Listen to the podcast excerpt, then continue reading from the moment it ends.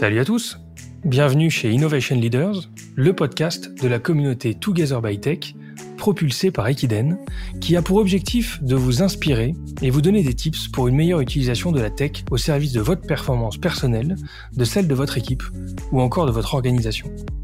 Aujourd'hui, c'est Benoît Bourdel, CTO et co-founder de Luco, qui nous rejoint pour enregistrer ce nouvel épisode d'Innovation Leaders. Luco, c'est une jeune pousse du monde de l'assurance dont vous allez tous entendre parler bientôt, qui possède des valeurs et une dimension tech très forte, et je suis très content de vous la faire découvrir. Vous retrouverez toutes les notes de ce podcast sur notre site togetherbytech.com. D'ici là, bonne écoute. Salut Benoît. Salut. Merci de passer nous voir sur Together by Tech. Euh, merci à toi de, de me recevoir. Eh ben, écoute, c'est cool. J'ai pas mal d'actu intéressantes du côté de, de Luco.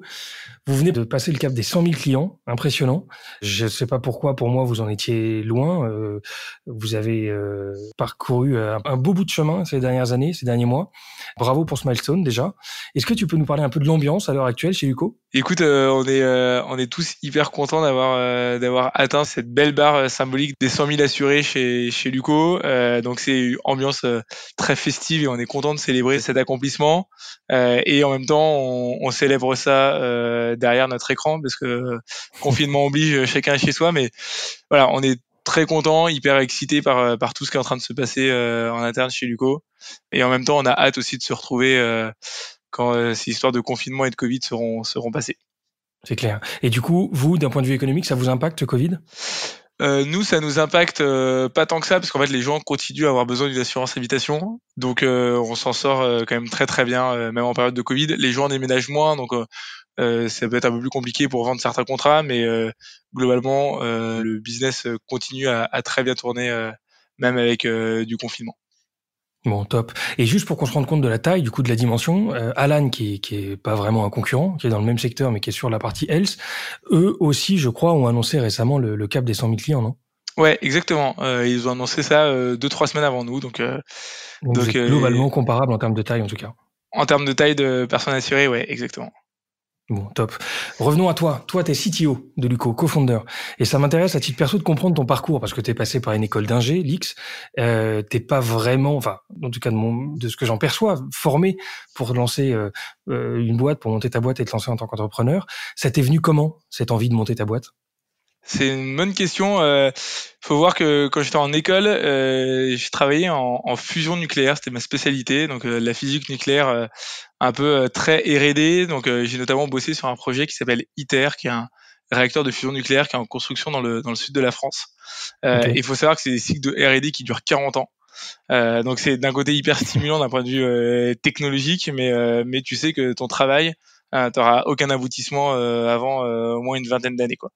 Et pour ça moi c'était un peu l'électrochoc de me dire mais en fait moi j'aurais envie d'avoir enfin je suis un éternel impatient et donc j'ai envie d'avoir des résultats de mon travail et de voir que je suis capable de faire avancer un projet beaucoup plus rapidement que qu'à l'échelle d'années moi c'est l'échelle de jours que, que, que je recherche. Et donc c'est finalement à la fin de mon école où je me suis dit bon j'ai il faut que je lance une une startup le nucléaire, c'est pas forcément le meilleur secteur euh, pour lancer une boîte. Euh, et donc, je pars à Montréal pendant deux ans pour faire de la recherche en smart grid et intelligence artificielle. Euh, les smart grids, c'est comment on est capable de gérer un réseau de distribution d'électricité à l'échelle nationale de manière intelligente. pour être capable d'aller mettre du solaire, aller mettre de l'éolien, qui sont des, des énergies qu'on n'est pas capable de contrôler. donc moi, mon sujet, c'était rendre les chauffe-eau des gens intelligent pour qu'ils se mettent à chauffer euh, l'eau chaude chez vous euh, quand il y a du soleil et il y a du vent, euh, que ça arrête de chauffer la nuit et quand il n'y a pas de vent et qu'il y ait toujours de l'eau chaude. Il y avait un lien du coup avec le domicile déjà à ce moment-là? Exactement, il y avait déjà un lien, un peu domicile, un peu énergie, sustainable. Un peu connecté, oui. Exactement. Et je rentre en France après deux ans à Montréal et là je me dis ok c'est le bon moment pour me lancer dans, dans l'aventure entrepreneuriale je suis jeune, euh, j'ai pas encore d'enfants, etc. Donc c'est le bon moment de m'investir à 100% dans, dans, une aventure de genre. Et en même temps, à l'époque, euh, j'avais aucune connaissance à la fois entrepreneuriale et à la fois business. Euh, je sais pas du tout comment lever des fonds. Euh, je sais pas du tout comment créer un business qui, qui rapporte des sous, etc. Euh, et du coup, ma première mission, c'était euh, il faut que je trouve quelqu'un avec qui avec qui m'associer. Et là, il y a mon grand frère qui me dit, mais écoute, moi j'ai un, un pote de promo, Raphaël, qui vient de quitter sa boîte dans laquelle il était CEO depuis un an. tu devrais le rencontrer, ça peut matcher entre vous. et du coup, je rencontre Raphaël qui, lui, a l'opposé de moi, il a une très bonne compréhension business de différents secteurs. Euh, L'entrepreneuriat, c'est quelque chose qu'il connaît, euh, qu'il a déjà vécu. Euh, il a dû relancer plusieurs boîtes avant, avant Luco. Et du coup, on se retrouve finalement autour de valeurs aussi de boîtes qui, qui étaient, qui étaient communes. et c'est là où on décide de, de lancer Luco. C'était il y a, il y a bientôt quatre ans maintenant. Ok. Le parcours que tu as vécu depuis ces dernières années, ça ressemble à ce que tu t'imaginais au départ? Alors oui et non. Ce que je me souviens euh, quand on a lancé Duco à l'époque, ce que je prévoyais, c'est me dire on va euh, comme toutes les boîtes, euh, comme ce qu'on dit souvent, c'est 90% des startups durent moins d'un an. et je m'étais dit bon bah ok, ne nous faisons pas trop d'espoir. ça va être une super aventure, mais il y a de très de fortes chances pour que dans deux ans on ait planté la boîte. et du coup j'aurais vachement d'expérience grâce à ça. Mais mais j'étais, j'avais quand même prévu d'avoir je, moi, je m'étais planifié le fait que ça allait pas forcément être un, très grand succès. Par contre, euh, ce que j'avais rêvé et un peu mon mon, dream, c'était euh, bah, d'avoir euh, de faire une boîte qui grossisse vachement, enchaîner les, les levées de fonds les unes à la suite des autres. donc ça se rapporte aujourd'hui, Luco, ça se rapproche plus de ce que j'avais pu rêver au début, de ce que j'avais pu prévoir au début. Donc, que tu n'osais pas rêver en fait. Exactement, je n'osais pas rêver. Au fond de toi, tu l'avais ce rêve, mais mais, mais tu veux pas trop de la, tu veux pas trop de l'admettre, exactement. Ok. Et là, tu parles de levée de fonds. Vous en êtes tout dans les phases d'investissement? Vous avez eu quoi comme levée jusqu'ici? Alors, on a eu euh, bon un tout petit tour euh, Friends and Family euh, au tout début de Luco. Ensuite, on a eu un seed il y a deux ans et demi autour de autour de 2 millions. On a levé une série A il y a il y a un an à 20 millions. Euh, et là, on commence à, à, se positionner sur le prochain tour. Euh, J'espère que qu'on aura des, des, très bonnes nouvelles euh, à vous annoncer bientôt autour de ça. Ouais, j'ai l'impression que c'est qu'il y a des choses dans les cartons. Bon, bah canon, en tout cas, ça va hyper vite parce qu'il y a une levée de fonds par an presque. Exactement, exactement. Euh, bon, c'est ce qu'on a choisi de faire, c'est d'avoir une boîte qui, qui grossisse rapidement, euh, à la fois en termes de clients, euh, donc c'est 100 000, c'est 100 000 assurés, mais aussi en termes de, ce qu'on appelle les lucum, donc les personnes qui, qui travaillent chez Luco. Aujourd'hui, on est 90 lucum chez Luco. Bon, là aussi, ça a grandi vite. On parlera un peu du recrutement dans un instant. Mhm. Parle-moi de tes journées. Ça ressemble à quoi une journée d'un CTO de Luco après 4 ans de lancement? Alors, euh, ça change beaucoup. Euh, et ça, c'est une très grande leçon, c'est que quand tu commences euh, à CTO, je pense qu'on en reparlera peut-être après, mais c'est ton, ton, premier focus, c'est de développer, c'est de construire le produit, etc. Aujourd'hui, c'est beaucoup moins le cas. Donc, je fais toute une partie de, de one and one avec les différents personnes qui travaillent chez Luco. donc, c'est one and one, c'est prendre un quart d'heure, une demi-heure en face à face pour discuter de l'ambiance, des, points d'amélioration, des, des, données et recevoir du feedback. Euh, c'est mhm. hyper important. Il y a une partie qui est euh, recrutement euh, de, de l'équipe, notamment de l'équipe technique. il y a l'organisation et la participation. J'essaie de participer régulièrement aux différents daily des, des différentes équipes chez Luco. et puis j'ai une partie qui est plus du coup cette fois-ci CTO et, et cofondateur qui est comment on planifie une vision, comment on planifie une vision d'entreprise, une vision technique euh, qui est relié à la vision d'entreprise, et puis euh, descendre un peu plus sur euh, comment on construit des projets. Et, moi, mon rôle, c'est un peu de mettre sur rail les différents projets techniques chez Luco et s'assurer que ces projets et la manière dont on lance ces projets, euh, soit bien relié à la vision technique et à la vision d'entreprise qu'on est en train de construire. Ok, et du coup, si, si tu parles de technique, justement, on en parlera dans un instant, si, si on regarde un peu le business, toi, par rapport à ton parcours, euh, tu es capable de comprendre des, des, choses que beaucoup de monde ne, ne comprennent pas. Tu parlais tout à l'heure de recherche dans le monde nucléaire. Tu as décidé quand même de t'attaquer à un marché assez mainstream, l'assurance, euh, qui, qui, qui, est occupé par des acteurs assez imposants, assez historiques. Euh, on a un peu le sentiment, j'imagine, d'être David contre Goliath quand on se lance dans un marché comme celui-ci. Qu'est-ce qui vous a donné envie d'arriver dans le monde de l'assurance?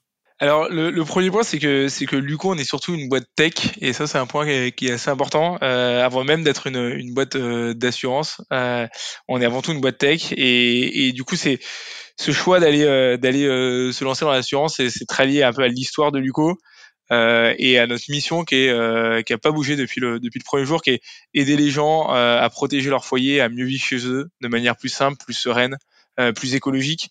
et pour ça, on a commencé à mettre en place de la tech et notre but c'est de répondre à cette mission avec avec de la tech. Mmh. on commence au début à discuter avec des assureurs pour leur fournir cette, cette technologie.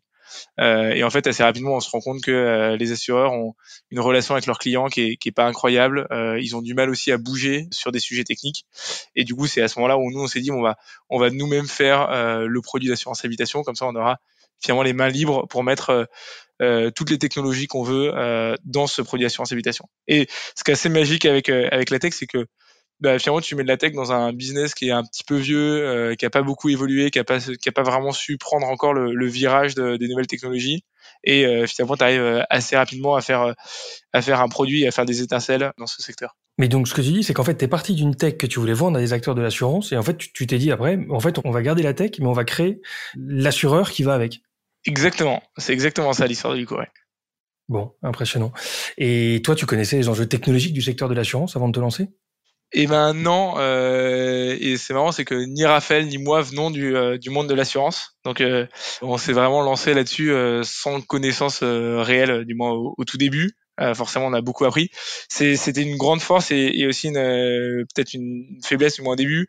La grande force, c'est comme on connaissait rien du milieu de l'assurance, on s'est concentré sur le produit. Et c'est un truc qui est hyper important, c'est que on a sorti un peu toute la partie qui est finalement très technique assurantielle euh, ce qu'on appelle l'actuariat.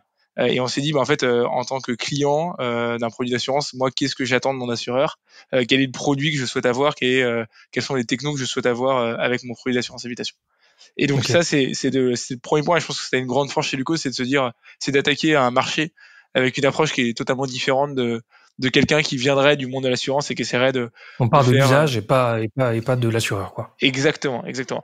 Et après, bah, sur la partie, euh, le fait qu'on connaisse moins ce monde-là, bah, on a compensé ça avec euh, beaucoup d'apprentissage de notre part et puis surtout avec de, des recrutements de personnes qui, eux, viennent euh, du monde de l'assurance. Donc, il y a des gens qui, qui, qui viennent de chez AXA, qui sont, qui sont chez nous, qui viennent de, de voilà, de d'autres assureurs traditionnels, qui, nous apportent le... vernis métier quand même, qui est exactement cet univers métier, qui. Ouais, c'est ça. Ok, bien. Et, et je me mets à votre place là avec Raphaël en 2016. Euh, vous vous lancez dans un, enfin vous décidez de lancer un nouvel acteur dans l'assurance. Euh, déjà quand on le dit, ça, ça peut impressionner parce que c'est un, un, un, univers qui paraît très réglementé, très complexe avec justement des gros acteurs. Vous décidez d'attaquer ça avec un angle tech en plus. Concrètement, une fois qu'on s'est dit ça, on commence par quoi? Et ben en fait, euh, on commence d'abord par le produit et euh, ce, qu'on appelle le go-to-market. En fait, c'est nous notre premier but, c'est se dire et ça s'est fait finalement assez rapidement. On a décidé de lancer euh, un produit d'assurance habitation et du coup de le faire nous-mêmes en janvier. Pendant à partir du mois de mars, on a commencé vraiment à construire le produit. Et au mois de juillet, on avait nos premiers clients qui souscrivaient au produit d'assurance habitation sur notre site. Et donc du coup, notre premier focus, c'est ça a été comment on fait euh, un onboarding, comment on fait un espace client euh, et comment on va au plus rapidement euh, chercher finalement le, client et, l'utilisateur qui va souscrire un, un contrat chez nous. Donc au tout début, c'était ultra artisanal, ultra à la main. Euh, et en même temps, côté utilisateur, bah, lui, il avait l'impression de souscrire un contrat sur un site web très bien fait. Et ça, c'était le, le, plus important, c'est que ce qui soit le produit qu'on propose à nos clients soit le plus rapidement euh, disponible euh, pour commencer aussi à avoir du feedback, euh, pour commencer à pouvoir, à pouvoir itérer là-dessus.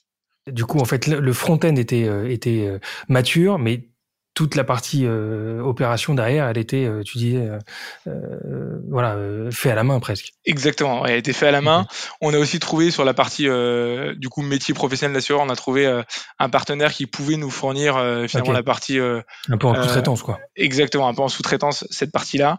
mais nous, on s'est vraiment focalisé sur bah, le produit et sur l'expérience client pour que quand tu t'assures chez Luco, tu aies une expérience qui n'a rien à voir avec ce que tu peux trouver sur le reste du marché.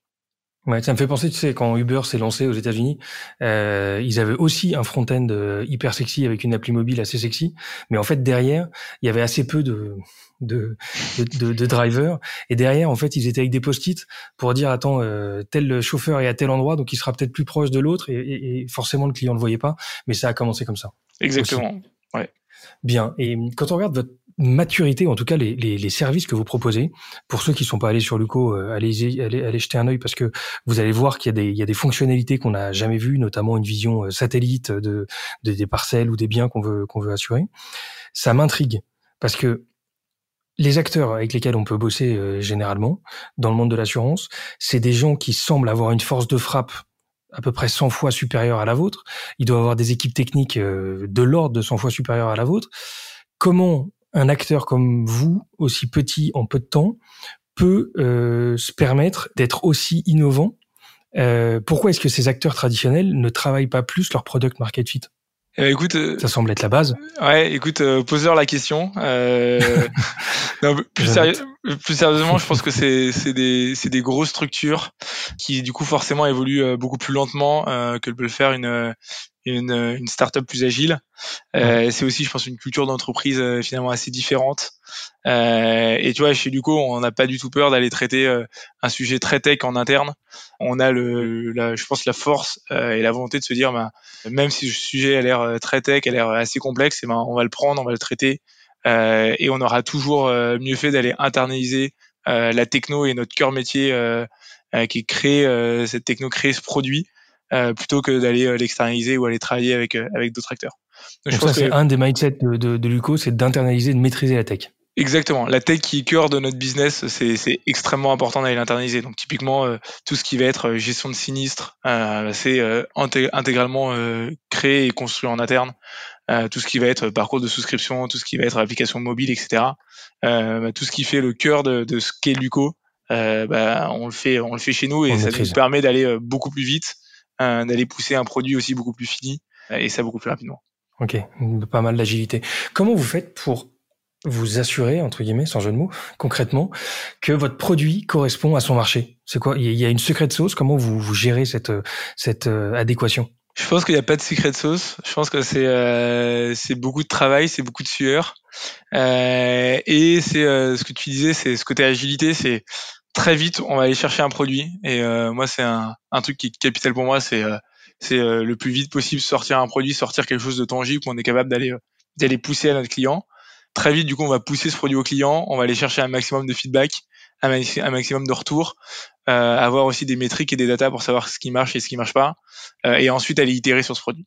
Et en fait, c'est euh, la rapidité d'avoir cette boucle de euh, je suis capable très rapidement d'aller pousser un premier produit, euh, d'aller le tester, d'aller avoir des datas, de pouvoir itérer dessus et de pouvoir repousser cette nouvelle version en production. C'est pour moi ce cycle-là qui est qui est qui est très bénéfique et qui permet d'avoir un produit qui soit bien fini, d'avoir un produit qui plaise aux clients. Une très grande attention au, à l'utilisation et aux usages en général. Quoi. Exactement. Et surtout ce côté bah, boucle de, de rétroaction très rapide. Quoi. Ouais, ok. Parle-moi des grandes phases de la mise en place de la tech, parce qu'en quatre ans, il a dû s'en passer des choses entre le moment où on démarre à deux et au moment où on arrive à 90. Les grandes étapes du déploiement de cette direction technique dont tu t'occupes. Mmh Je pense qu'il y a trois, euh, il y a trois types de sujets et il y a trois niveaux de tech et de R&D euh, que tu peux concevoir dans, dans une boîte et notamment chez, chez Luco. Tu as la partie euh, très dev, très daily qui euh, bah, on construit le produit, donc c'est euh, c'est sortir des nouvelles features, aller rajouter des nouveaux boutons, aller rajouter un nouvel algorithme de détection de fraude, aller créer une nouvelle étape d'onboarding, je sais pas l'étape de satellite, etc. Donc c'est c'est je prends le le produit et je viens itérer dessus. Après il y a une partie qui est un peu plus développement de la, la, la vision, c'est aller euh, tester des nouvelles technos, aller expérimenter des, des nouvelles solutions. Euh, typiquement, là, on est en train de, de, créer un, tout un outil de CMS pour, euh, pour notre appli, pour être capable d'aller pousser du contenu euh, de manière complètement instantanée sur, euh, sur notre application mobile et, et que cette application mobile puisse vivre euh, au jour le jour. donc ça, c'est le deuxième la niveau. Partie R&D, quoi c'est un peu plus la partie ouais moi ce que j'appelle développement euh, qui, est, qui, est, le, le D de, de R&D et après tu as la partie vraiment recherche où là euh, tu es sur des cycles beaucoup plus longs euh, et c'est un truc qui est aussi assez fort chez Luco c'est que euh, typiquement on a euh, notre capteur sur sur l'eau ce qu'on appelle le Luco Water qui mesure en temps réel la consommation d'eau des foyers et qui va être capable de détecter un goutte à goutte derrière une machine à laver un robinet qui reste ouvert et de prévenir des, des dégâts des eaux ça on est sur des cycles de développement qui durent deux ans euh, on fait vraiment, euh, là c'est vraiment de la recherche euh, au sens pur et, et quasiment, quasiment théorique, qui est de dire, bah, fondamental même, qui est de dire, bah, ok, comment je peux concevoir un produit, concevoir une technologie euh, où euh, finalement à la fin j'ai un produit que je pose sur un tuyau et ça me dit instantanément quel est le débit qui se passe dans ce tuyau euh, sans avoir besoin de percer, de mettre des de mettre des, des compteurs ou des choses comme ça. Quoi. Donc on a ces on a ces trois niveaux et ces trois niveaux s'alimentent mutuellement et c'est ça qui est assez incroyable, c'est que finalement la recherche elle se traduit aussi en, phase de développement. Euh, donc c'est sur ce projet de Luco Water, c'est comment on va mettre quand on va concevoir un petit algo qui va permettre de, mettre à distance, euh, mettre à jour à distance euh, notre Lucowater, comment ensuite euh, cet algo on va le traduire en quelque chose de feature un peu plus précise et un peu plus quotidienne. Et donc on a ces trois niveaux qui s'alimentent, qui s'alimentent mutuellement. Ok. Et ça, ces, ces trois niveaux-là, tu les avais conceptualisés dès le départ Ils sont arrivés au fur et à mesure Tu as toujours une phase de R&D, de R, de D et de product? Et en fait, ils se construisent progressivement. Et en fait, euh, je te les ai donnés du coup dans l'ordre. Tu commences d'abord par du produit et c'est le truc le plus important. Et, et, ton focus quand tu, notamment quand tu lances une boîte, c'est c'est d'abord le produit et c'est ça qui doit te mobiliser euh, toutes tes ressources au début. Euh, ensuite, quand tu commences à un peu plus stabilisé, tu peux te permettre d'avoir un peu plus de de D, de développement, euh, passer un peu plus de temps sur explorer des technos, etc. Euh, et après, bah, une fois que tu commences à avoir une boîte qui est un peu plus stabilisé, euh, quand ton produit commence à bien tourner, etc., tu peux te permettre d'aller chercher la partie, euh, la partie recherche. Ok. Top. Bah, t'en parles avec pas mal de, de, recul, en tout cas de ces phases-là. Toi, de ton côté, en tant que, en tant que CTO, euh, qu'est-ce qui t'a donné le plus de fil à retordre, on va dire, depuis l'ouverture de Luco Eh ben, écoute, euh, écoute, moi, je pense que c'est euh, ce côté, euh, justement, cet agencement et cette adéquation de produit, développement et recherche euh, et qui a, qui a, mis assez longtemps à, à, se mettre en place et à se mettre en place correctement. Donc c'est pour ça qu'aujourd'hui j'ai une vision bah, assez claire sur sur ces, ces trois niveaux, hein, mais forcément les, les, frontières sont parfois assez floues. Euh, et typiquement dans les dans les grosses erreurs qu'on a pu faire euh, chez Luco euh, et du coup sur lesquelles j'ai pas mal appris, c'est vouloir commencer par le D et euh, euh pardon, par le par le R, commencer par la par la recherche. Et typiquement euh, c'est dans l'histoire un peu de Luco au tout début, on s'est dit on va aller faire un truc euh, hyper compliqué, euh, un truc euh, très state of the art. Personne n'a jamais fait. Que personne n'a jamais fait. Et on s'est pris des, des grosses murs et des gros portes, des grosses portes, parce que finalement on n'arrivait pas à faire ce, ce sujet-là, qu'on n'avait pas assez de, de, moyens entre guillemets pour aller l'accomplir. Euh, et que c'était euh, finalement pas pas ça que euh, nos clients recherchaient. Pas le bon timing, quoi. Exactement, pas le bon timing. Et donc du coup, on s'est dit, mais non, c'est pas le moment de faire ça. concentrons-nous sur le produit, concentrons-nous sur avoir finalement ce go-to market et, et pouvoir rencontrer le client avec un produit. c'est ça le truc le plus important aujourd'hui. Et puis, bien sûr, la partie recherche, c'est ça qui fera que on a des énormes barrières à l'entrée et qu'on est une boîte tech ultra avancée mais euh, c'est euh, dans un deuxième temps, voire dans un troisième temps dans, le développement d'une boîte. Ouais, très clair. Est-ce qu'il y a d'autres erreurs que tu as faites et que tu aurais pu éviter? Ou que tu aurais aimé éviter? Euh, bah du coup, c'est celle-ci. ouais, c'est la, la, grosse, mais il faut dire que ça, ça, ça euh, on en parle en une phrase, mais finalement, c'est toutes tes priorités, c'est toute ton orga, toi, qui dépend de cette, cette, maîtrise de, de, de, de, ces différents levels, en fait. Ouais, exactement. Et puis, je pense, c'est, c'est ce côté, euh, se dire, euh, quand tu commences une boîte, tu as vraiment la, la, volonté de te dire, mais je vais faire un truc qui va être euh, techniquement révolutionnaire et je vais inventer quelque chose d'incroyable et, et, qui va être techniquement euh, Surtout pour toi qui pourrait prendre la technique pour la technique au final. Exactement. exactement. Et je pense que c'est, euh, c'est, bah, ça fait partie de mes, moi de mes convictions ultra fortes, mais c'est, euh, on fait pas de la tech pour de la tech, on fait, euh, on fait de la tech pour du produit. et il faut savoir, c'est, je pense tout le, tout un savoir-faire, mais c'est de prendre des, partir du produit, se dire, ça c'est le produit qu'on veut construire pour le client, quelles sont la tech que je mets dedans, et que finalement pour l'utilisateur, à la fin il voit plus la tech, mais il voit juste du produit, il voit juste un onboarding hyper fluide. Euh, il voit juste euh, un produit d'assurance qui a des fonctionnalités géniales, mais derrière la complexité d'aller euh, construire des backends, etc., d'aller choisir euh, tel framework ou tel autre framework, il s'en fiche quoi. Ok, c'est sûr. Et si on regarde la manière dont tu as organisé les équipes, sur, les 90 personnes dont tu parlais, il y en a combien déjà qui sont dans, la team tech ou R&D ou product? Aujourd'hui, c'est un, un, gros tiers euh, de l'équipe euh, qui fait partie de produits et, et tech. Euh, c'est une proportion qui va être amenée à, à grossir pas mal dans les, ouais, dans les prochaines. Ça, ça, paraît presque plus dans les prochains mois. Faible par rapport à ce que tu disais. Ouais, alors euh, c'est effectivement assez faible. Il faut voir aussi qu'on a une grosse composante chez Luco sur toute la partie support client et relation client. mmh. qui est extrêmement forte et, et, sur lequel bah, la tech peut faire beaucoup de choses, mais fait pas tout. Et, et on croit aussi vachement à l'humain dans la relation avec le client chez Luco. Donc euh, ça, ça, explique pour laquelle donc il y a une grosse proportion de, de ce qu'on appelle euh, support client, gestion de sinistre, etc.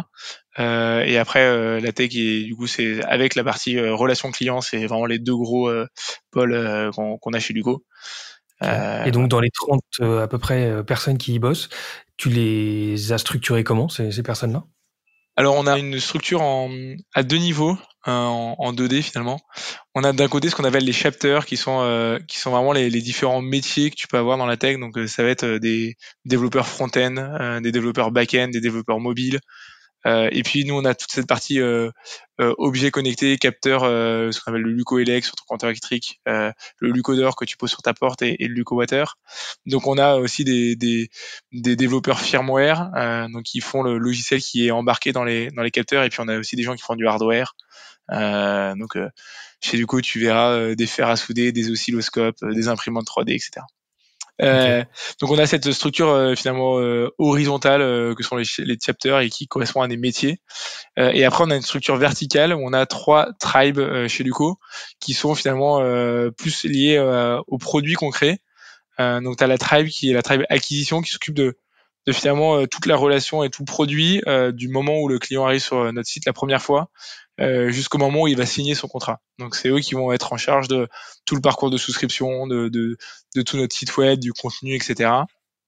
Euh, et de faire finalement euh, le meilleur euh, parcours de, de souscription du, marché. ça c'est une tribe. La deuxième tribe c'est la tribe qui est qui s'occupe de la vie du contrat. Donc c'est à partir du moment où le contrat est signé euh, jusqu'à euh, potentiellement, euh, on l'espère pas, mais la, la, fin du la fin du contrat. et donc c'est là-dedans on va retrouver toute la partie espace personnel, mais aussi la partie gestion de sinistre. Et c'est là où on va aussi mettre vachement de techno et vachement de moyens pour être aujourd'hui la, la, première euh, néo-assurance en termes de, de, gestion de sinistre. Je pense qu'on a un des process de gestion de sinistre les plus fluides euh, du marché. forcément, il faut qu'on s'améliore sur ces sujets-là et, et c'est souvent des, des, sujets assez compliqués. On a, on a plein d'opportunités d'amélioration. Euh, mais aujourd'hui, typiquement, si tu déclares un sinistre chez Luco, tu, tu fais ça dans ton app mobile. Euh, tu vas pouvoir filmer tes sinistres, euh, tu vas pouvoir raconter à l'oral ce qui s'est passé, et nous, on va être capable de traiter euh, directement cette donnée. Ça, c'est la deuxième euh, tribe. Et puis la troisième tribe, c'est la partie plus home care, euh, engagement de notre client, et c'est comment on change ce que c'est qu'un produit d'assurance habitation. Et c'est là-dedans où tu vas retrouver toute la partie capteurs euh, de protection, donc le, ce, ce, dont je te parlais, le, le Luco Elec, le Luco Water et le Luco Door, euh, et mhm. toutes les technologies et les services autour de ton foyer qui font qu'aujourd'hui Luco c'est pas une assurance habitation comme les autres, mais c'est vraiment une une startup qui, qui est orientée autour du foyer et autour de la, la protection et ce qu'on appelle le home care. Ok. Eh ben merci pour ces précisions. Si on regarde les technos qui sont présentes, parce que même si les technos ou la stack, enfin, ne, ne, ne, les clients sont, sont pas forcément très regardants. Moi, ça m'intéresse de revenir plus dans la, dans la philosophie technique dans laquelle vous êtes. Ouais. Sur, le, sur la partie mobile, on est sur, euh, sur React Native, ce qui est finalement un choix, euh, un choix assez classique euh, pour être capable d'aller relativement vite sur le, sur le produit. sur la partie back-end, on utilise Python avec un framework qui s'appelle Flask, qui est finalement très proche de, de la philosophie tech qu'on a chez Luco, qui est qui est comment on fait un produit qui est simple euh, et comment du coup on fait aussi une tech qui est très simple, euh, qui nous permet d'aller très rapidement euh, délivrer un produit à, l'utilisateur. Et, et, Flask, ce framework permet ça globalement en, en l'espace de 10 minutes, tu es capable de créer ton premier backend euh, qui tourne. Euh, donc du coup, nous ça ça fait vachement écho euh, aux valeurs de, de, aux valeurs tech qu'on qu'on a, qui est faire les choses simplement, faire les choses efficacement, mais mais en étant le plus simple possible. et puis sur la partie front, on utilise un framework qui s'appelle Vue.js. Euh, voilà, qui, qui, commence aussi à être de plus en plus classique aussi. Enfin, peut-être pas classique, mais en tout cas très répandu, ouais. Exactement. Et vraiment nous c'est ce côté euh, ce qu'on va chercher sur les sur tous les frameworks et les et les stacks techno qu'on va utiliser, c'est le côté euh, on veut que ce soit simple, on veut que ce soit euh, rapide à mettre en place. Et et moi je crois que une tu sais il y a toujours le sujet de la dette technique et comment tu gères une dette technique dans une boîte. moi je suis convaincu que si tu gardes un code et une, une stack techno qui est simple, peut-être que tu vas avoir de la dette technique, mais ta dette technique, elle sera simple et du coup, elle sera simple à résoudre. Et donc moi, c'est vraiment ce côté-là, c'est si on peut faire un choix techno qui sera un choix techno simple, eh ben prenons-le parce que ça nous donnera beaucoup plus d'agilité dans le futur. Ok. D'autres points sur la partie tech? Je pense que je pense que c'est à peu près tout. Après, on est chez AWS sur toute la partie infra, etc. Ok. Mais mais c'est ouais sur les technos, c'est les principales qu'on utilise. Ok. Tu as cité un mot il y a deux secondes, là, valeur. C'est un mot qui est hyper important quand on regarde Luco, parce que, mm. que j'avais pas forcément d'ailleurs pensé à la notion de valeur euh, dans, la, dans le monde tech. Euh, il y a les valeurs qu'on retrouve euh, dans celles que vous affichez, notamment les certifications, le, la notion de d'éthique qui transpire à chacune des pages un peu de, de, votre site web et de votre univers. Est-ce que tu peux nous parler un peu de ces valeurs qu'on peut retrouver chez Luco, que, côté technique ou, ou pas uniquement d'ailleurs? Ouais, je pense que c'est un, un, truc ultra fort euh, quand on s'est rencontré avec euh, avec Raphaël euh, au début de Luco. C'est c'est cette volonté de créer une boîte qui, qui porte un peu les valeurs qu'on a envie de mettre dedans, et notamment le côté positive impact, qui est un truc qui est très fort, qui est de se dire on a envie que que Luco ait un impact positif sur la société, sur le monde dans lequel on vit, sur l'environnement aussi. c'est pour ça qu'on est allé notamment chercher la certification B Corp. Euh, on a aussi ce, ce, concept de give back qui est, je pense, fondamental dans, notre produit d'assurance, qui est de dire euh, ce que nos clients payent tous les mois pour leur assurance. Nous, on prend un frais fixe de 30% euh, qui sert à payer euh, les salaires, qui sert à payer à faire tourner la boîte. 70% restant, ça va dans un pool qui sert à rembourser les sinistres. à la fin de l'année, ce qui reste dans ce pool, euh, ça, va, ça part à l'association du choix des clients. Euh, et ça, c'est ultra fort. Ça, ça, permet de réaligner l'intérêt de l'assureur et de l'assuré. Moi, en tant qu'assureur, euh, si je rembourse ou pas un sinistre, ça change rien à mon chiffre d'affaires à la fin de l'année. Euh, donc, du coup, ce que je vais essayer de t'offrir, c'est la meilleure expérience client. Euh, je vais pas essayer de pas te rembourser pour euh, pour gagner plus de sous, quoi. Du coup, c'est un truc qui est très fort et je pense que euh, tous les Lucum euh, sont contents euh, de travailler pour pour une entreprise qui a cette volonté et cette mission d'avoir un impact positif et, et, du moins moi le matin en me levant c'est c'est ça qui me donne la pêche. Euh, ça c'est un premier point. Euh, après il y a aussi, euh, je pense en interne une, une super grande entraide et, et, et un côté très très coopératif. on est là pour pour s'aider et s'entraider mutuellement. Donc il y a, il y a je pense aussi cette cette très grande fraternité chez Luco qui est qui est un truc qui est très très fort. Et après d'un point de vue tech, si on, on zoome un peu plus sur sur l'équipe tech, il y a un truc qui est hyper important dont, dont je vais déjà parler tout à l'heure, mais qu'est ce côté euh, produit euh, centré autour du produit, euh, product centric, et, euh, et, finalement un produit qui est lié, euh, qui est lié à nos, à nos clients, à nos utilisateurs. Et c'est ça qu'on va rechercher euh, typiquement quand, on va recruter des, des, profils tech. On va chercher des gens qui sont intéressés par le produit, qui sont intéressés par construire un produit tech, mais construire avant tout un produit. Et on va pas chercher des gens qui vont faire de la tech pour de la tech. Pour nous, c'est hyper important que la tech qu'on construise, euh, elle ait une finalité qui soit liée, euh, qui soit liée au produit. Et ça veut pas forcément dire qu'on fait pas de la de, de, la deep tech ou quelque chose de compliqué. Typiquement, ce qu'on fait très loin d'un user, d'un user, mais finalement ce qu'on fait sur le au final pour le user. Ouais, c'est ça. Ce qu'on fait sur le Luco Water, par exemple, euh, c'est euh, genre personne ne fait ça. Euh, c'est un truc qui est euh, qui est vraiment, je pense, à la pointe de, de la R&D. Et pourtant, l'application concrète pour l'utilisateur, elle est vachement bien défini, c'est avoir un produit très simple que tu poses sur ton tuyau d'eau et, et, qui te donne, euh, qui t'alerte quand t'as quand as un dégât des eaux quoi. Ok. Donc simplicité, en tout cas simplicité du produit et, on va dire simplicité des technos, mais des, des, fonctionnalités qui peuvent être très complexes, avec toujours en ligne de mire euh, le fait qu'au bout on a un utilisateur qui doit comprendre ce qu'il fait déjà et, qui, et à qui on doit apporter une valeur au quotidien. Ouais, exactement. Bien si on regarde un peu le recrutement, parce que finalement, dans, dans, dans, ce que tu dis là, il y a quand même des, il y a des traits de caractère qui semblent assez forts. Euh, J'imagine que vous avez un, un regard, euh, notamment sur la partie tech, sur, les compétences, hard skills, mais aussi sur les soft skills. Tu peux nous dire un peu plus ce que vous recherchez en termes de, de compétences, de skills, de mindset dans les personnes que vous recrutez? Bah, du coup, il y a ce, ce, ce premier mindset euh, hyper important qui est, euh, qui est ce, cette, euh, cette très forte attirance pour le produit, pour l'expérience utilisateur. Euh, qui pour moi est très importante. Il y a un autre point qui est euh, qui est la, la, capacité et la, la vitesse d'exécution. Euh, je pense que c'est ultra important chez Luco d'être capable de très rapidement sortir sortir un, un produit, sortir une feature. et ça, ça passe notamment hein, par par la simplicité. C'est faisons des choix simples qui nous permettent d'aller vite. et qui nous permettent d'itérer rapidement pour aller trouver et pour aller construire le, le meilleur produit. Donc ça, c'est des choses qui vont être qui vont être extrêmement importantes lors du process de recrutement de, de, de nouvelles personnes pour pour l'équipe. Euh, et aussi, on va vachement euh, tester le côté, euh, du coup, un peu ce que je disais, fraternité, euh, sur sur le, le, lien avec les équipes. Donc, typiquement, on a dans notre process de recrutement, on a une heure de, de, de peer programming avec les, les, les devs de, de, de Luco. Euh, où donc le, le, candidat est avec deux trois devs et on en immersion du coup? En immersion sur un sujet un peu précis. On discute de bah tiens, euh, on aurait pu faire ça comme ça, tiens, on aurait pu faire ça différemment. Euh, challenger un petit peu les idées et, et tester ce côté un peu euh, informel qui est difficile à, à, analyser sur un QCM, difficile à analyser sur un CV, mais qui est euh, pour nous ultra important. Et puis après, on a une dernière étape quand, quand on va faire une proposition d'embauche à, à, un candidat. On lui donne accès à l'intégralité de la boîte. Donc, il peut contacter qui il veut, de, du stagiaire jusqu'au jusqu'au cofondateur. Euh, pour euh, finalement faire un peu son benchmark de comprendre quelle est l'ambiance chez Luco. Et euh, moi, j'ai aucun doute sur le fait que, que l'ambiance chez Luco est, est, excellente et que du coup, il, il trouvera chez Luco des, des, des, promoteurs de cette ambiance. Ouais, t'as rien à cacher. Exactement. Ouais. Et du coup, en termes d'orga, euh, on n'a pas parlé de management. Vous, quand on parlait d'Alan tout à l'heure, ils ont une approche managériale qui est vraiment assez, assez unique, hyper, hyper innovante.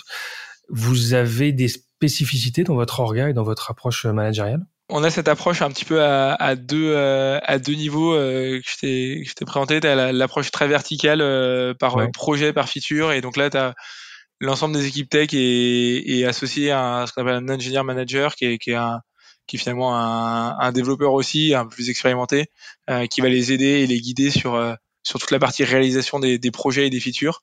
Et sa compétence, elle est elle est cross euh, chapter, donc ça veut dire qu'il va discuter à la fois avec des devs front-end, des devs back-end, euh, des développeurs mobiles. Euh, et après, on a la partie horizontale où on a des tech leads qui eux sont des experts dans leur technologie. Donc on a des experts en, en Python, on a des experts en React Native, on a des experts en, Vue euh, et qui eux sont là pour finalement former et éduquer les développeurs chez Luco à leur techno et, à leur stack qu'ils utilisent au quotidien.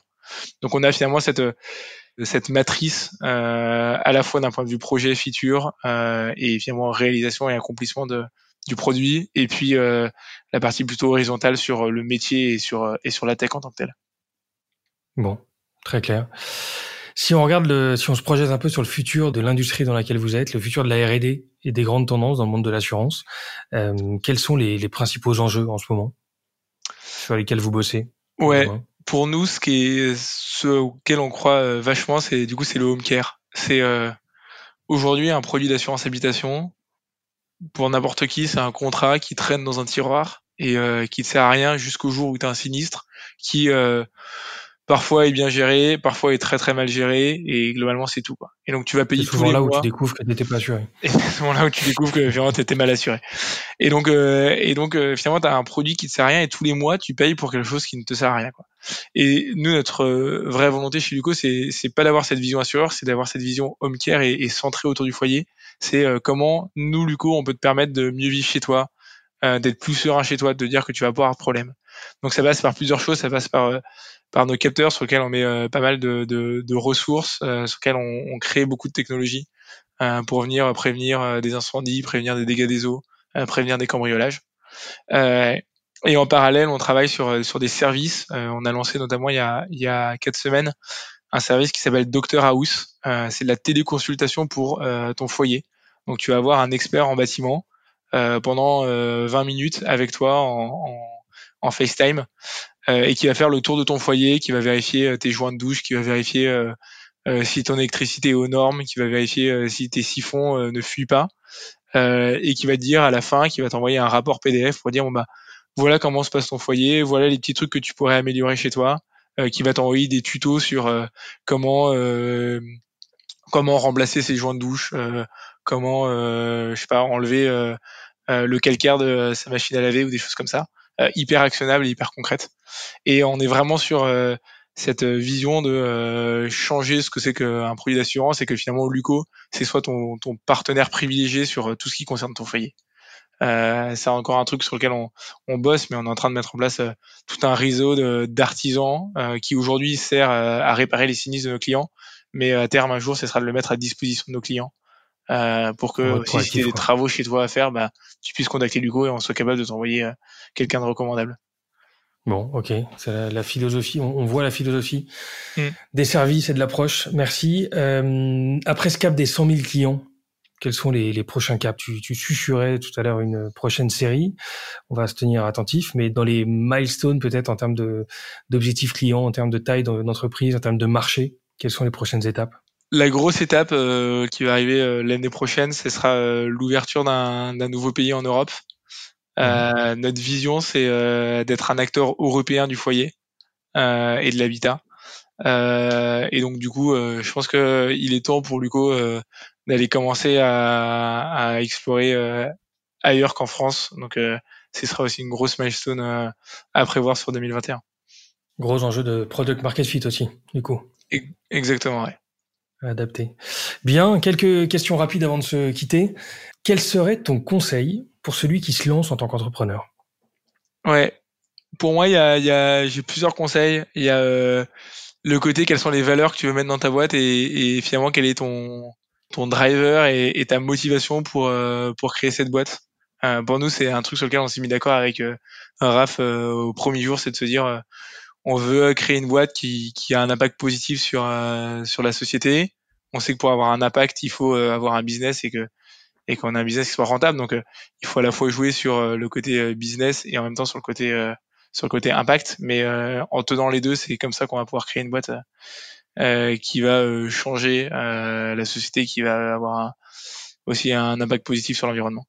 Donc le côté valeur, c'est pour moi ultra important et c'est un truc à aller valider avec son ou ses associés. Donc euh, une fois de plus pour euh, pour moi c'était un, des trucs ultra clés à, à vérifier avec euh, avec Raphaël au tout début. Et après le deuxième le deuxième conseil c'est le côté finalement très ambitieux et, très acharné. moi j'ai en tête une musique de des Casseurs Flower donc de Orelsan et Gringe. c'est si facile. Euh, qui dit si c'était si facile tout le monde le ferait. Qui tu serais pour réussir où tous les autres ont échoué. Et moi, j'ai, je me suis dit, mais en fait, il faut prendre le contre-pied de, ça. Et en fait, il faut se dire, euh, c'est pas parce qu'il y a d'autres personnes qui ont échoué euh, là où, euh, enfin, sur ce que je veux faire que moi, je vais pas y arriver. Et, et c'est avec euh, finalement beaucoup d'acharnement, beaucoup de sueur que qu'on peut accomplir de, de grandes choses. Oui, il y a une phrase qui synthétise ça aussi en disant que c'est pas parce que les choses sont difficiles qu'on n'y arrive pas, mais c'est ou qu'on n'ose pas, mais c'est parce qu'on n'ose pas qu'elles sont difficiles. Ouais, exactement. Je suis complètement d'accord avec, avec cette philosophie. Ok. Et à t'écouter, j'ai envie de rajouter un troisième conseil. C'est pas à moi de répondre, mais j'ai l'impression que l'alignement que tu as avec Raph, il est hyper clé aussi, parce que vous avez une complémentarité dès le premier jour qui, qui, qui semble assez évidente et, et sur laquelle euh, les uns et les autres vous devez vous reposer, qui doit être assez confortable, quoi. Ouais, ouais, exactement. Ouais. On se marche pas sur les pieds et on a, on a chacun euh, nos zones qui sont très dédiées. Et on se fait vachement confiance euh, sur sur les, les, les scopes l'un et l'autre. Ça veut pas dire qu'on se challenge pas régulièrement mais on a une, moi j'ai une très grande confiance sur euh, sur ce que fait Raphaël, sur ses euh, objectifs, euh, et puis je pense que lui aussi. Donc on est vachement en confiance l'un et l'autre. Ok. S'il devait y avoir une boîte techniquement qui t'inspire pas mal en ce moment, ça serait laquelle? Euh, Moi, j'ai Amazon en tête. Euh, alors, il y a des trucs positifs, des trucs négatifs, mais sur un truc, un sujet assez particulier, c'est le focus qu'ils ont notamment sur le produit et sur euh, qu'est-ce qui doit être fait, qu'est-ce qui ne doit pas être fait. Euh, typiquement, il y a, il y a, euh, je sais plus quel, lequel de leur mail, mais qui a pas changé depuis 15 ans. Il me semble que c'est le mail de retour ou de confirmation de je sais ah oui, non, je pas le. Et, et, d'ailleurs, ils ont toujours, parfois dans, certaines parties de l'espace client, tu as toujours un design qui, qui ressemble à l'internet des années 2000. Et pourtant, c'est une boîte qui est à la pointe de la technologie. Quand tu regardes ce qu'ils font chez AWS, c'est globalement assez incroyable. Euh, donc c'est vraiment une boîte qui, qui, a su se dire, bah en fait, euh, euh, où est-ce que mon client cherche de la valeur et du coup où est-ce que je mets ma technologie au service de, de, de, la valeur pour le client. Je trouve ça hyper intéressant. Ouais, bien noté. Est-ce que si on regarde plutôt les individus, il y a, y a, un CTO sur la place qui selon toi se démarque et que tu pourrais avoir comme mentor? Euh, Je vais prendre mon, mon joker réponse mainstream. Euh, avec euh, avec Elon Musk. Je fais je fais pas dans l'originalité. Il y a forcément des des pareil des prises d'opposition de, de, de Musk qui peut être un peu discutable, mais mais en tout cas, je trouve que c'est un truc qui m'inspire chez lui, c'est c'est sa confiance ultra forte dans ce qu'il fait. Euh, le gars arrive et dit euh, moi mon, mon plan sur les dix prochaines années c'est d'aller sur Mars avec SpaceX. mon plan c'est d'être le premier constructeur automobile de voitures électriques. donc globalement il a genre il est ultra bold sur euh, les choix qu'il fait, sur la vision qu'il fait. Euh, il met une énergie de dingue dans, dans ses projets et globalement, euh, ça marche. Alors pas forcément euh, en temps et en heure, mais il arrive à faire des trucs que tout le monde pensait complètement impossible, quoi. Et c'est ça d'un point de vue tech, tu penses qu'il a du répondant? Je pense que je pense qu'il comprend un peu ce qu'il fait, ouais. Je, du moins, je, il doit être bien entouré, mais tu penses qu'il est capable de challenger en tout cas des décisions techniques assez pointues parce qu'on parle quand même de sujets. Ouais, ouais, ouais. Je pense que tu vois, euh, si tu suis un peu ces, ces échanges qu'il peut avoir euh, sur Twitter, alors euh, il y a des niveaux variables d'intérêt, mais sur certains sujets précis, il est capable de répondre de manière vachement précise à des questions que des gens lui posent. Donc, ouais, je pense qu'il a quand même un, un bon bagage, un bon background tech. Est-ce qu'il y a une techno qui, pour toi, sera un, incontournable des prochaines années? Euh, j'ai pas envie de faire mon Steve Ballmer sur, euh, sur cette question qui disait, euh, quand il était CEO de Microsoft, qui disait que l'iPhone, ça allait être un flop monstrueux au moment où l'iPhone est sorti. Donc, euh, globalement, s'il y a un truc que je suis sûr, c'est quand tu essayes d'imaginer la techno du futur, tu es sûr à 100% de te planter.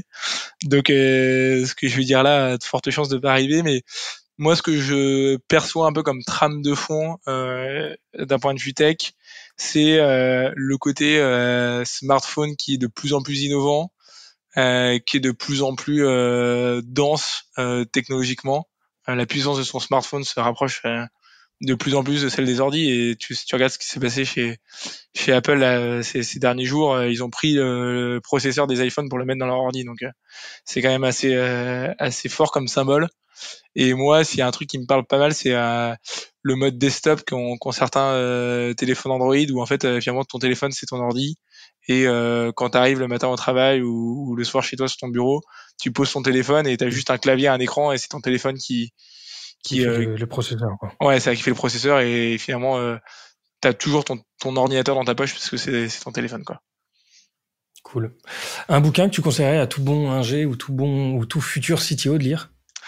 Alors, je vais faire une réponse cette fois-ci pas banale. Euh, moi, c'est un manuel de, de Lego technique. Euh, je passé toute mon enfance à, à faire des à faire des Lego techniques. Euh, et euh, il y a un truc que je trouve hyper fort. Et en fait, euh, quand moi, quand je code, j'ai vraiment l'impression de, de, de, jouer au Lego. C'est le côté tu crées des tu crées des, des espèces de, de, petits modules, tu crées des petits blocs, des petits engines qui tournent tout seuls et, et finalement tu assembles ensuite tous ces blocs entre eux. Donc indépendamment, ils font pas beaucoup de sens, ils font pas beaucoup d'intérêt, mais tu les assembles entre eux et, au fur et à mesure que tu les assembles, tu, tu commences à avoir une une euh, global picture, un truc beaucoup plus gros qui lui euh, fait du sens et qui lui euh, euh, apporte une valeur et, et, finalement crée ton produit quoi.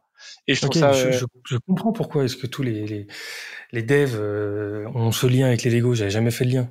Ouais, mais c'est ça. C'est en vrai créer genre écrire du code et créer des Lego, c'est quasiment la même chose quoi. En tout cas, tu retrouves les mêmes, euh, les mêmes contraintes ou le même univers. Ok. Exactement. Est-ce qu'il y a une app dans ton téléphone que tu recommandes à tout le monde d'avoir? Euh, je vais t'en donner deux. Je vais t'en donner une qui euh, en lien avec le contexte, qui est euh, qui est anti-Covid. Euh, je pense que c'est, je pense que c'est important qu'on, qu'on l'installe tous pour euh, sortir de, de, ce marasme. Exactement. Et après, j'en ai une autre. C'est en gros, c'est Revolut ou N26 euh, sur le côté, euh, pareil, créer une tech euh, au service du produit. Et quand tu regardes le produit qu'il crée, c'est genre incroyable. En cassant les codes? Exactement, en cassant les codes, en ayant, enfin tu vois, et quand tu prends l'app Revolut, tu vois pas du tout un, ou pas particulièrement un produit tech, t'as juste un truc qui est qui est simple, qui est facile d'utilisation et et c'est ça qui est, qui est mis en avant et c'est pour ça que tu as envie d'utiliser t'as utiliser euh, Revolut quoi. Ok. Bien. Et puis euh, et puis après tu bien sûr euh, j'invite tout le monde à installer la Pluco parce que parce qu'elle est aussi incroyable. Et en plus de ça, le, le, design a changé. Alors je sais pas si le design de, de l'app a changé aussi euh, en même temps que le design du, du site web, mais chapeau pour les choix graphiques parce que ça ça a son effet. Ouais, ben aussi on a on a tout synchronisé. On a fait une une rollout dans une nuit où on a mis à jour l'app, on a mis à jour le site, l'espace perso, etc. Donc on a fait ça de manière très synchrone. Ouais, belle identité. Dernière question, si tu avais un profil tech à nous recommander pour ce podcast qui pour toi a, un parcours ou, euh, une expérience euh, qui, sort de l'ordinaire? Euh, moi, j'ai deux CTO, je pense, qui sont assez intéressants. Il y a, Charles, qui est CTO d'Alan, qui a, qui a un parcours, exactement, ouais, qui a un parcours très intéressant. Et puis surtout ce qu'il construit en termes de en termes de vision et en termes de même de structure, euh, c'est, c'est ultra original. Euh, moi, je pense que ça, ça a des, des gros avantages. Ça, ça a aussi forcément ses défauts, mais en tout cas, c'est, assez inspirant de, de voir ce que comment comment eux font. Euh, et puis il y a, y a Augustin qui est le fraîchement le CTO de, de Conto, euh, qui lui aussi a un background euh, hyper intéressant euh, chez Oscaro, chez Canal+. Et en plus, Conto est, une belle boîte euh, qu'on utilise et, que j'apprécie. Donc, euh, c'est deux profils euh, très intéressants, je pense, à, à avoir sur ce podcast. Eh ben, on va essayer de les, les solliciter. Un grand merci, Ben, pour, pour cet échange, pour ce feedback. Bravo pour, pour votre parcours jusqu'ici. Ben, merci à toi, On se signe pour la série B ou pour la série C. Ouais, exactement. à très bientôt. Merci. Merci. Salut. Ciao. Voilà, cet épisode est terminé. J'espère qu'il vous aura plu. Si c'est le cas, suivez-nous sur LinkedIn ou directement sur notre site togetherbytech.com. Prochain épisode dans quelques jours. D'ici là, portez-vous bien.